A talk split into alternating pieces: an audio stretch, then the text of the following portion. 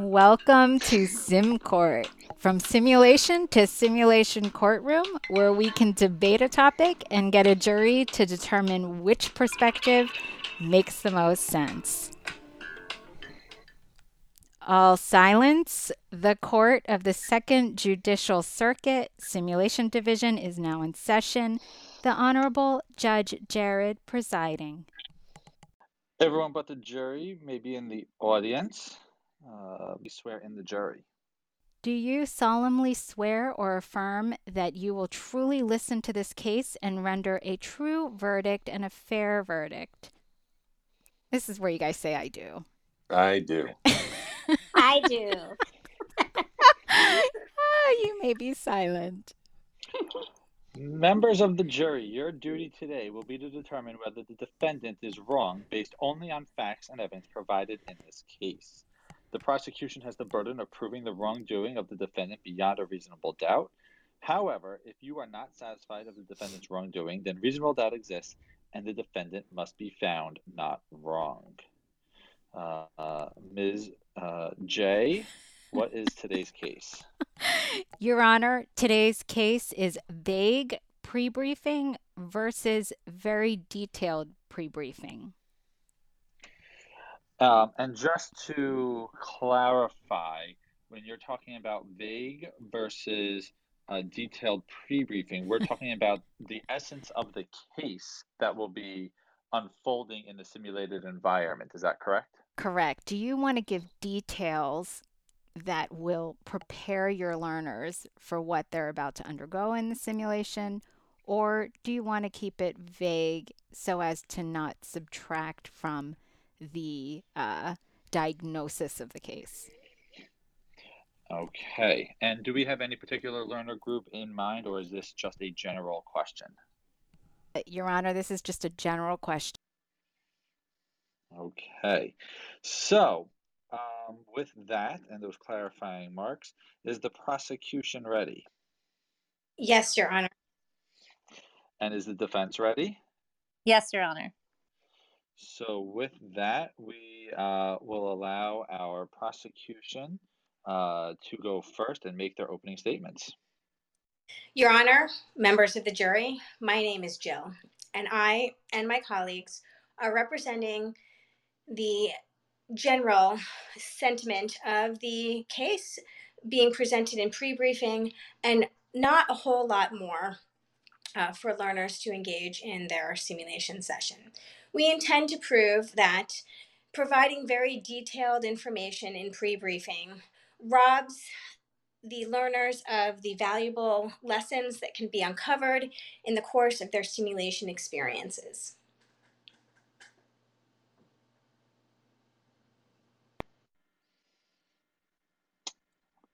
Okay. Um, prosecution, Now, you may call your first witness if you have any. Uh, I do not have witnesses at this time, Okay. but I can Um, stance and the stance of those who believe strongly in this way of presenting pre-briefing. Yeah, so in, in lieu of having witnesses here today, I think what will our next step will be is to have our prosecution lay out their case. Um, actually, we'll have our defense make some opening statements, and then our prosecution will lay out their case, and then our defense will lay out their case. Okay. So I want to set the stage.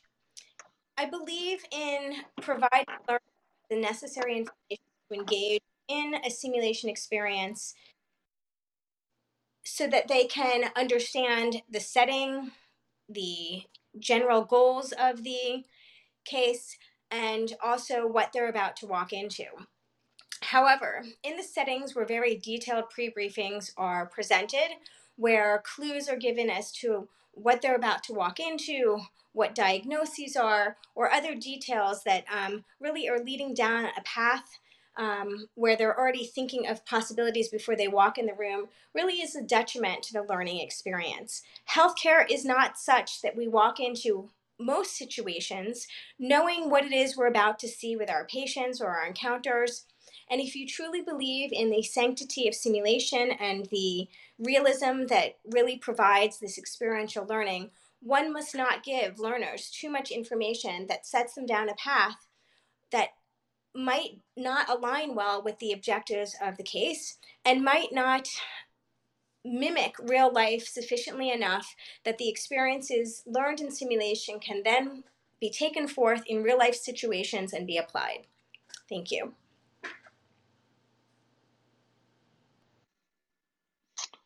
Okay.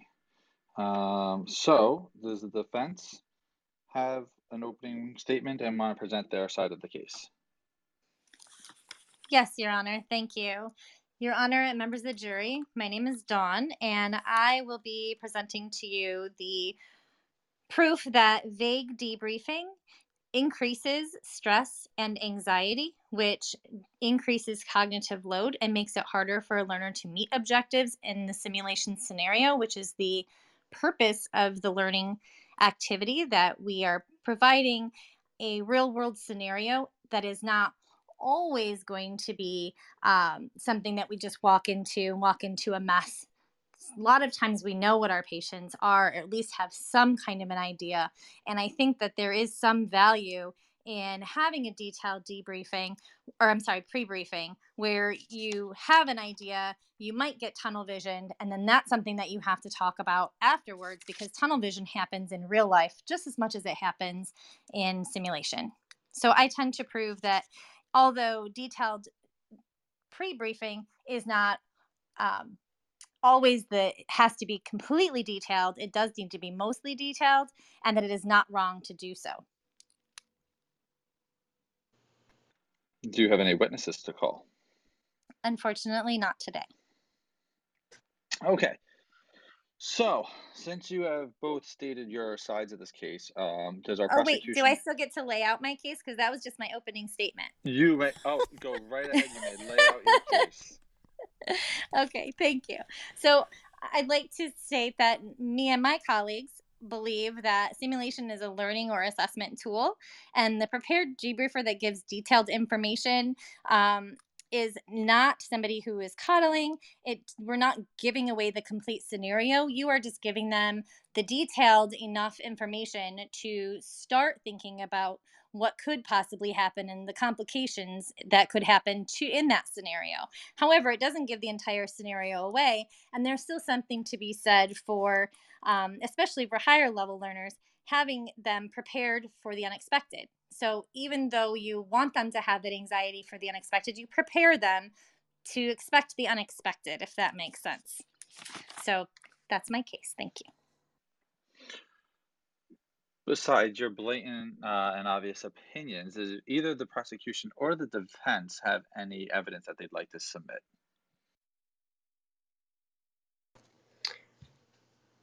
At this time, I do not have evidence to submit. Um, does anecdote? No, I guess that's opinion. Thanks. No. Okay. Um, If we had witnesses, I don't know if you have a journal article that you'd like to cite or other evidence um, that you would like to bring in, but um, seeing as there are none, is there any other information that either the prosecution or the defense would like to lay out for our jury? I mean, I, I think I could make the argument that perhaps the defense attorney does have a point in some settings.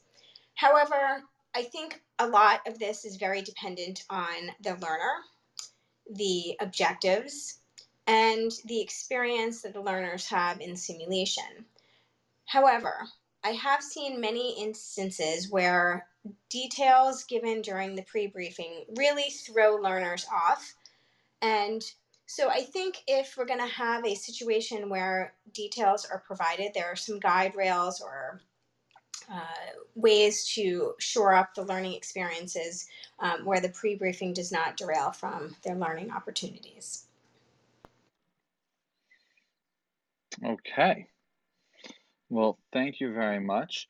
Um, so, with uh, hearing those statements today, um, I'd like to turn to our jury pool. Wait. Get any Yes. rebuttal? You rebuttal? Oh, any rebuttal? I'm sticking Oh, up. Yes. sorry, sorry. Yes, I would like, I would like a rebuttal. Um, so I, so as the prosecuting attorney did say, it is not wrong to have a prepared debriefing, and that there should be guidelines. So with that being said, um, there has to be reasonable doubt, and therefore my client found not guilty. Okay. Well, members of the jury, you have heard all the testimony concerning this case. It is now to you to determine the facts. You and you alone are the judges of the fact. Once you decide what facts the evidence proves, you must then apply the law as I give it to you, um, as as it to as I give it to you to the facts as you find them. Um, so, All silent except for the jury. Jury, you will have a 10 minute public deliberation. Dr. Arnold, I turn it over to you. Thank you so much. All right, so jury, um, I'm going to call upon Will and Maria as my co-jurors uh, to discuss uh, the case, whether or not we think the defendant is guilty. As an opening statement, I would just like to say, good grief, people. Uh, I uh, I hate this because this is a, an argument that is a constant uh, in and around my life. So uh, this should be a lot of fun. Um, I, I, Tell, I le- what do you think is, yeah, tell, tell us more. I, I, I would say though that I believe, as with most things in simulation, that coming to the support of your objectives should always be our priority. And part of the objective creation is also looking at your learner audience. And if one is doing this in situ or in situ, depending on how educated you, you want to be, uh, I believe it changes the approach. Whereas in an educational setting for baseline learners, uh, for example, nursing schools or, or med schools, I, I believe that it's the exact opposite approach, that one is better for one setting than the other. Um, therefore, I'm lending zero help in uh, leaning one way or the other. Uh, however, I will agree with Jill that l- giving clues uh, does kind of bias your opinion, your your uh, participant in the direction uh, a case is going to go. Um, it's not a guarantee, but it does cause them. It causes those who don't have a lot of experience with simulation to run in that direction. And I think that that from that perspective alone, it's enough to not give clues. Um, on the other hand, and it's a big hand. While I agree with Dawn that vague is bad, uh, that's how I summed that up, Dawn. By the way, I wrote down on my bright pink piece of paper, "Vague is bad." Dot dot dot. So you did a great job. Um, w- without having a proper setting, it can absolutely cause the participants to go the wrong direction. Uh, but again, it's based on who those participants are. So, in my learned uh, opinion, so if we are giving enough information to tell them, okay, so you're going to have a postpartum hemorrhage today, that's kind of a dead giveaway. Um, if we beat around the bush with different uh, terminology and, and claim there will be a, a hypovolemic incident or something like that, okay, maybe that works. But I've also seen it from personal firsthand experience that uh, even if you tell people what the case is going to be, they don't always do it right. So I don't know that it has a lot of bearing. And sadly, I have yet to find good information to support that particular uh, point of view. Um, Yeah, so I would. I I feel neither is right and neither is wrong. Yeah, I would add, you know, Will, I, I, I sort of agree with you in that I think, you know, the question is, did our d- did our prosecution, you know, really provide enough evidence to suggest that the defendant is wrong in providing, you know, more detail? It sounds like even when she was describing the detail she would provide, that it would be variable. Um, So I'm not sure that we have enough to convict her. I would agree. Not enough to say it's wrong versus right. Exactly. Like I think it depends like we've been talking about. It all depends on the the setting, the goals, the learners. So, you know, maybe more is less. Maybe less is more. Hmm. Hmm. Hmm. Hmm. So I, I'm of the opinion, I don't know how you feel, Will, if this is you and I deciding this, that I don't know. I, I feel like there's not enough evidence presented that details are bad. And I also wonder, too, was there any evidence to suggest harm that could happen, either harm related to the effectiveness of the simulation or harm to the learners by providing more details? I'm not sure that I heard any evidence of that. Did you? I did not. I don't think so either. Um, more so a, I think more so a view that it's improperly balancing the event uh, to the favor of the participants, which borders very closely on calling this a test, which I believe simulation is not a test. It can be, I'm with you on that. But in the whole, I don't think it is. Uh, I, I adopted three very important words whenever I ran in situ simulation that I wanted all of my participants to understand, and that was uh, my three negative T's. That there are three things I won't do, and they all start with a T. So I'm super creative. Um, I will never trick you. I will never test you, and I will never train you. And I would say I'm not here to train you because training is boring. Because we all learned how to take care of patients the same way, which was, "Ma'am, are you okay?" What's my response? And that's and that's terrible. We, we we don't ask other people what's wrong with our patient. Our patient tells us.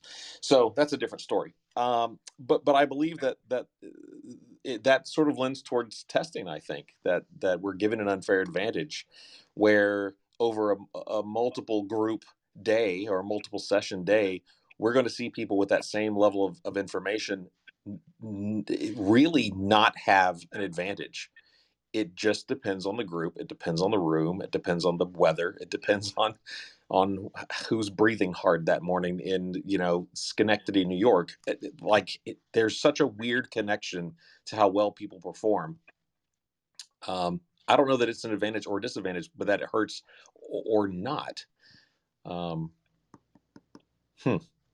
is it preferential hmm. So I'd like I don't to. I'm- uh, call order to the court. It's uh, about 10 minutes of deliberation time. So we will need you to return a verdict in the next minute. Hmm. Okay. Will, what do you think? What Well, is our verdict? i'm going to say that a I don't like the word vague. I will say a less detailed pre-brief is not incorrect. Not guilty. A if we're going to use those terms.